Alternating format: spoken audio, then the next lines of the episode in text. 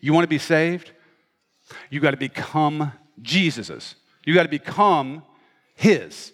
He has to have you. You have to give yourself to Him. He has to be Lord. It's not, yes, I believe that Jesus was out there and thank you for the get out of hell free card.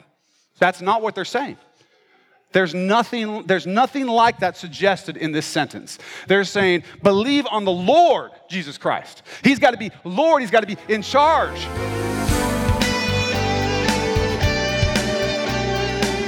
Was Pastor David Robinson from Acts Church in Camas, Washington, and this is Contemplate.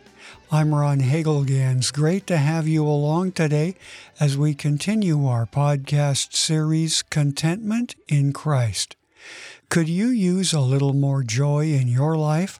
Silly question. We could all probably use a lot more. Well, today Pastor David will teach us about real joy and how to have it. We'll begin in Acts chapter 16, verse 27, where an earthquake happened at the prison where Paul and Silas were, and the keeper's response when their chains came off and the prison doors were opened. Here's Pastor David. But this earthquake happens, this guy wakes up, he sees the prison doors are open, he realizes it's over for him. He assumes that everyone has left. The doors are open, they're free to go. There's no reason that they would stay. Why would he assume that they would leave? Because when you're in prison and you have a sentence and all of a sudden your chains are loose and the doors are open, you run. Right? That's what people do. That's human nature. This is what he knows. And so he knows eh, it's curtains. He's done. He doesn't want to go down like that. The Romans were not particularly compassionate when it came to executing people. And so he thought he'd just take care of that himself now rather than go through that whole thing. So he draws his sword out to kill himself. Let's see what happens next. Verse 28. But Paul called with a loud voice, saying, Do yourself no harm, for we are all here. Paul yells at him, Hey, nobody left. We're all here. Don't do it. Don't do it. Don't kill yourself. He's probably yelling loud to, because this guy's probably about to go through with this thing, and they're all there still. Now, why? Why are they all there? This is, this is interesting to me, and I, and I thought a lot, and I tried to do some research on what other people had said about why all these prisoners were there, and I didn't find much um, in, in, in the research out there. But why were they all there? I understand why Paul and Silas would be there. They're going to follow the prompting of the Holy Spirit, and clearly there is something, as we'll see in the rest of the story, that was about to happen here. And so the Holy Spirit said, Stay. And they trusted him. And so I see why Paul and Silas were there. But these other guys, some of whom were probably sentenced to death, their chains are loosened, right? It said that all of them, everyone's chains were loosed. Why didn't they run? The doors were open. Why didn't they run? Now, the text doesn't tell us. I don't know.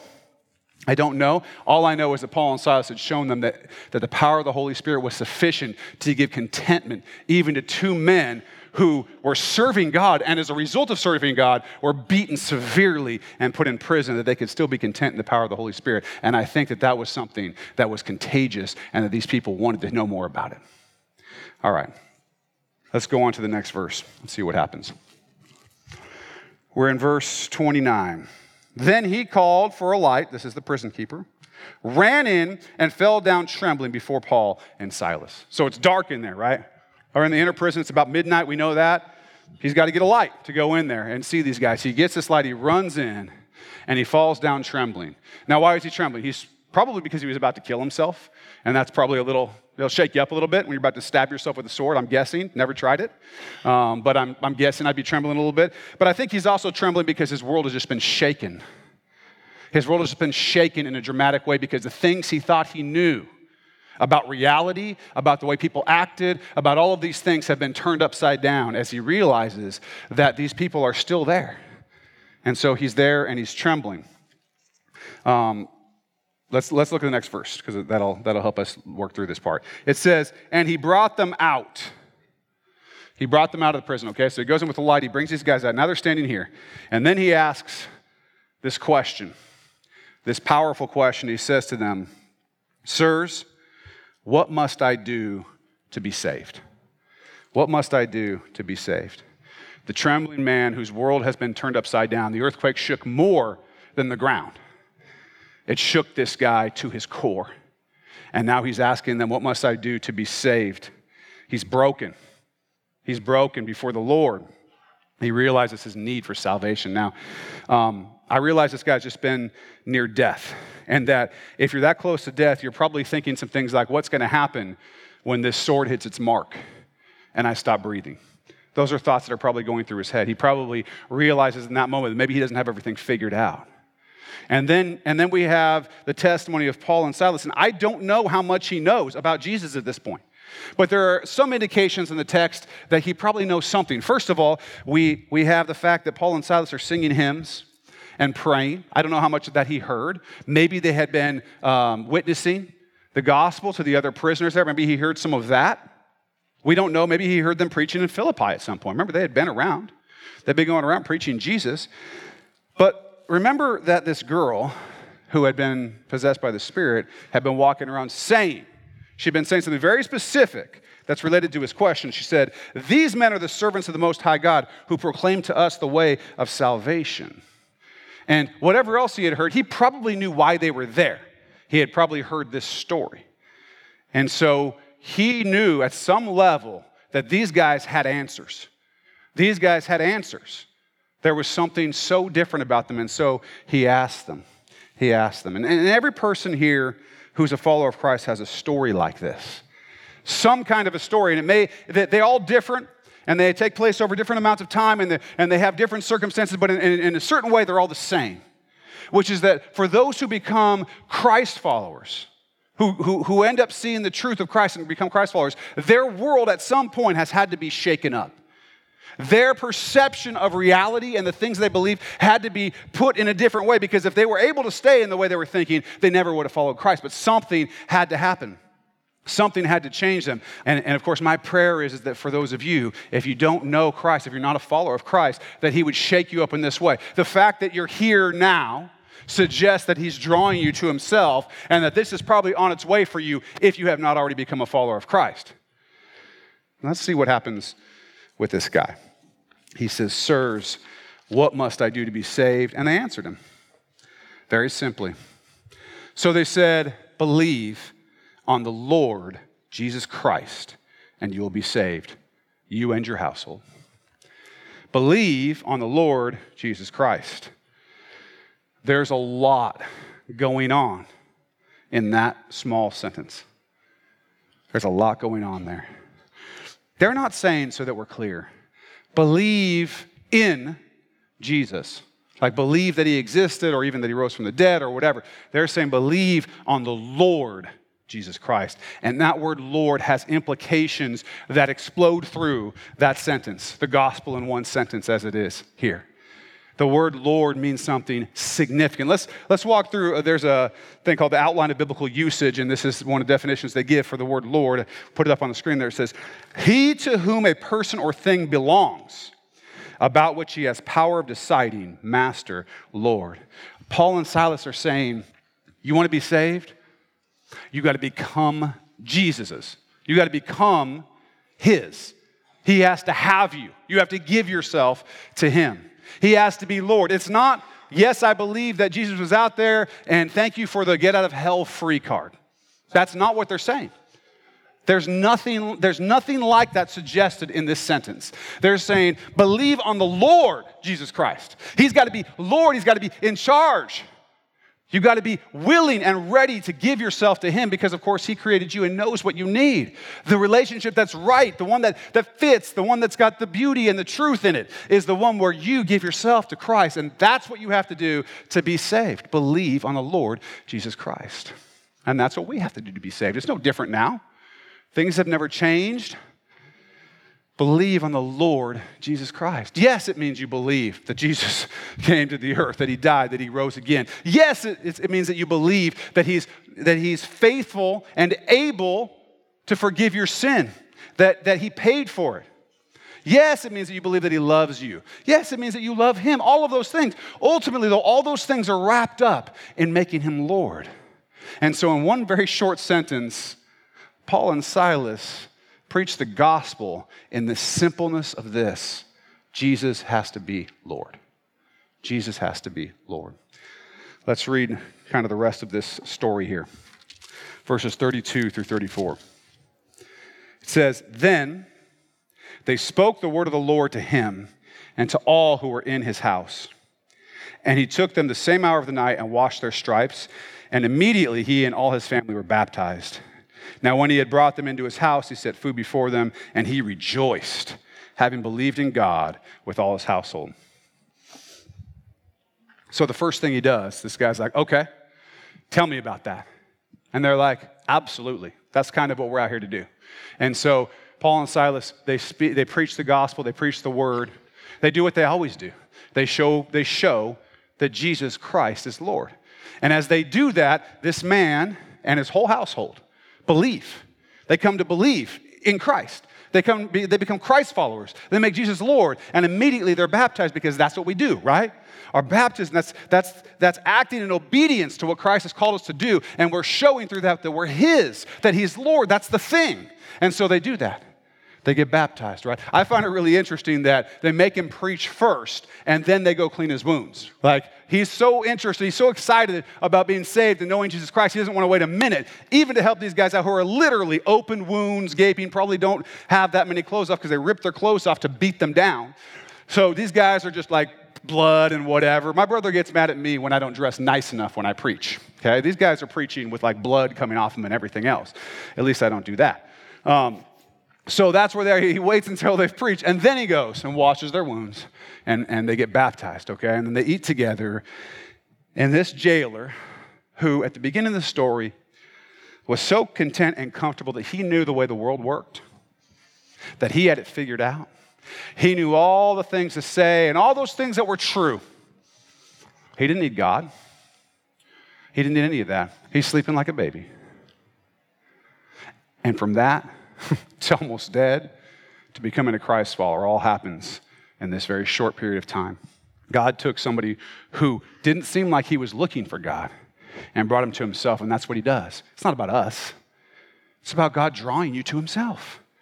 He loves you don't think that you're diligently seeking God, because basically, not many of us really do that in a real way. Now, we seek sometimes, but oftentimes we're seeking to prove our own biases, or we're seeking to make sure that we're okay in what we're doing, whatever. I'm not saying there are no true seekers out there. I hope that there are some seekers here in this room who are seeking truth and who are see- truly seeking after God. That's what we're here for. But this guy wasn't.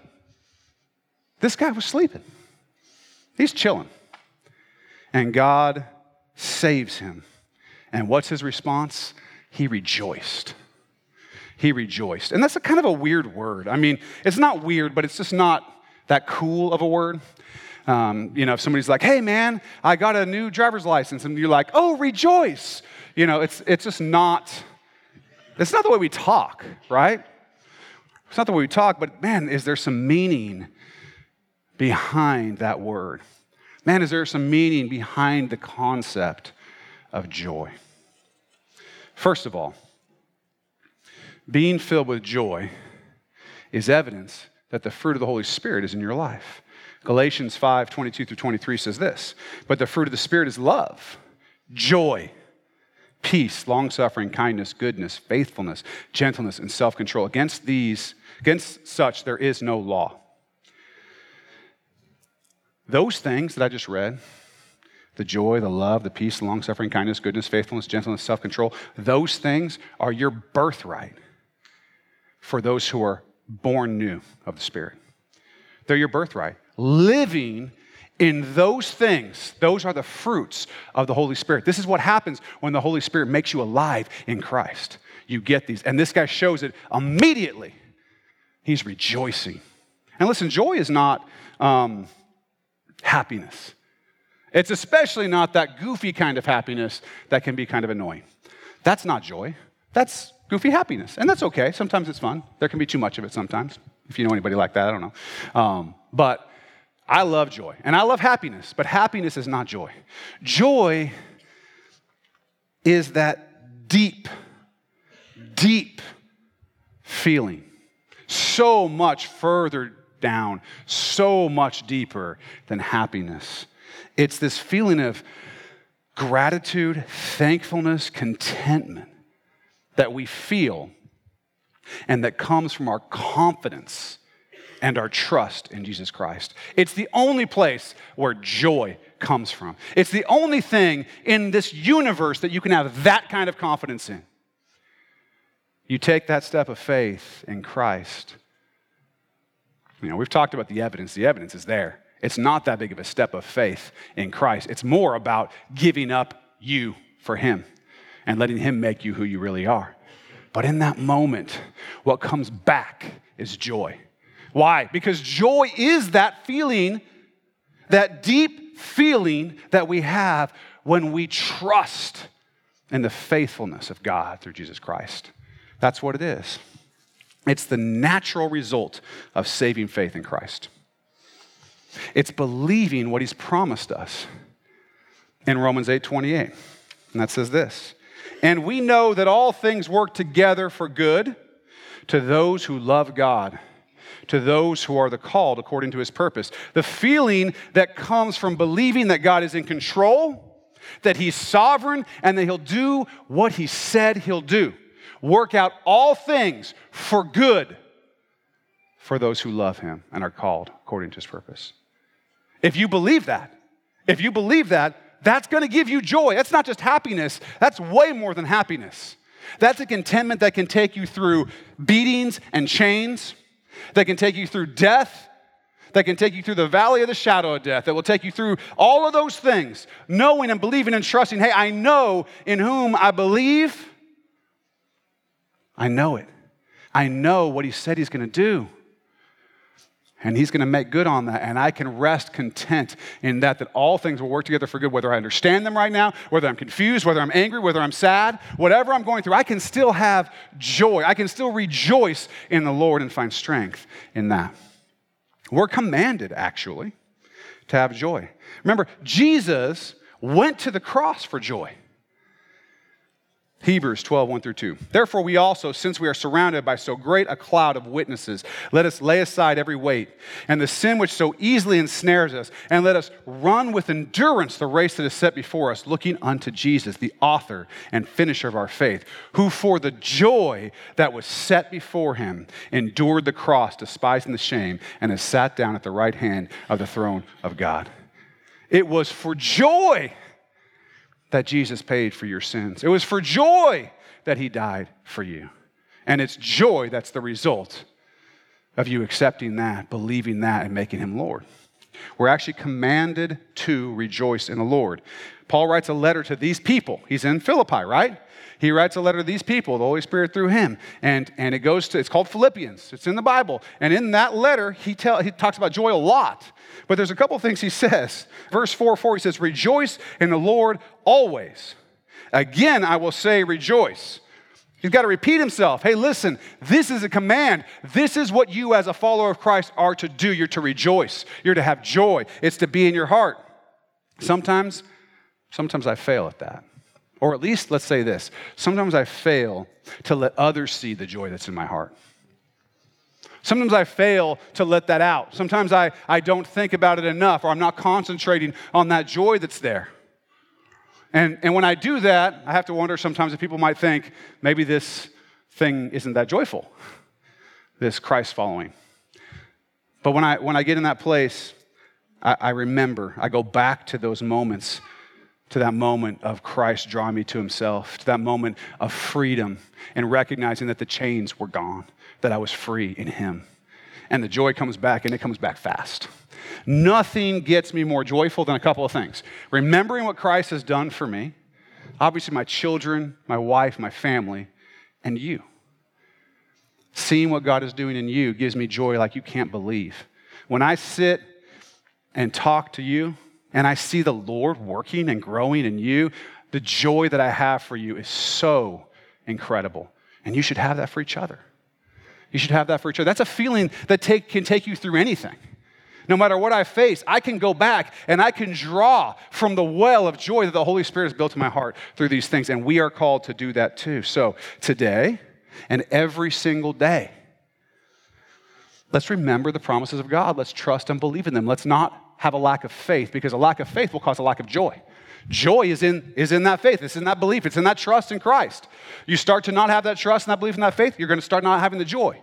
The joy is a result of that. So let's believe, let's trust. God has been faithful, He will be faithful. Let's have joy because here's the thing, and I talked about this a little bit earlier. Your joy is contagious. Your joy affects other people so that they want to know where it comes from. I mean, even happiness does that, right? Joy all the more. I remember, uh, you know, some of you know I'm a, a fan of the Washington Huskies football team. They're, you know, whatever. I started that when I was young. But here's why I started it. I had this buddy. I wasn't into it at all. I wasn't even into college football. I, I, mean, I played football, but it wasn't like I wasn't super into college football. I was actually into the NFL back then, not really so much now. But at that time, I had this buddy, and he was so into the Washington Huskies. He could literally, you could ask him the score of a game from any time in like the last 10 or 15 years, and he could tell you the score of the game. A little crazy, a little nuts. And I thought it was a little nuts. Okay, he's a little bit of a husky freak. But I tell you what, that joy was contagious. I'm like, this looks like a lot of fun to be a super fan of this team. Now, I didn't become a fan like him. I couldn't tell you the scores of any games, probably, um, maybe a couple. But his happiness, his, his being so into it was contagious to me. Now, let me tell you something that's nothing. That's nothing. You can have joy in your heart that spills out into your life that will draw people, that the Lord will use that to draw people to want to know who He is because the joy comes from Him. And you'll have an opportunity to see people literally go from death to life. This is important. This is important. This is for you. And in, in it being for you, it's for all those who will come in contact with you. This joy. So, for those of you who are not following Christ yet, this joy is for you. Just come to Him. He's brought you here for a reason. You're sitting here because He wants to shake your world up. It's a shaking that is going to define everything about the rest of your life and everything you do and every relationship you have. And there is so much joy in it. I'm not saying there's no pain. I just told you these guys were serving Christ. They got beat down and put in prison. Maybe that's for you too. I don't know. Um, but the joy is there for you. The joy is there for you. I can tell you that. And normally, that's, I don't know anybody who's had that particular experience. But you never know what's on its way. But I can tell you this whatever comes, whatever life hands me, and I've had life hand me good and bad, all kinds of it. And I can tell you this there is nothing that will take you through that like the joy that comes in giving your life, in surrendering your life to Jesus Christ as Lord. And so if you don't know him, that's for you. For those of you who do, for those of you who are Christ followers, please don't forget that we're commanded to have joy and let's remind each other. Now, I'm not saying go to somebody when they're, it's okay to be sad. I'm not saying you can't be sad. Sadness is part of life. There's grief, there's sorrow, there's all those kinds of things. I'm not, don't go to a person who's, you know, just lost somebody and go up to them and be like, You're a Christian, you're supposed to have joy. That means you smile all the time. That's not what joy means. That's not what joy is. Joy is not I'm never sad or never mad or never any of those things. All those emotions can be good and appropriate in the right time. Joy is that thing that's behind all of that. Joy is that thing that's still there even when you're sad, even when you're mad, even whatever that says, I can't be moved. While I'm sad or while I'm upset or while this is bothering me or while whatever, I can tell you that I have a contentment in believing that ultimately Christ is going to make all things new. There's nothing that's broken Nothing that's broken that for the person who follows Christ and loves him will not be made new. And that's where the joy comes from. And I just, I'm just saying, we gotta, we gotta express it. We gotta express it. We gotta live that way. You live that way, and I promise you, people are gonna come to know the Lord. The Lord is gonna use you to draw people to himself. And there's not going to be, I don't think there's going to be a lot of greater joys in heaven than have gotten to be the person who the Lord used in any way to draw another person to him. That's, that's, uh, that's beyond incredible. And all of you are already that person, every single person who, who serves and gives and loves and, and, and is dedicated to Acts Church, all of you are part of that in your own life and all the things you do, just little things you have no idea. But one of the most powerful is this joy. So, if you don't know Christ, like the Philippian jailer, you can be saved. You can know him. Talk to me, talk to somebody sitting next to you, talk to one of our elders, our deacons, talk to somebody in this church, and we'll tell you all about what it looks like to believe on the Lord Jesus Christ. And you can be saved. For those of you who are, listen, rejoice in the Lord always. And again, I will say, rejoice. You've been listening to Pastor David Robinson from Acts Church in Camas, Washington, and this is Contemplate.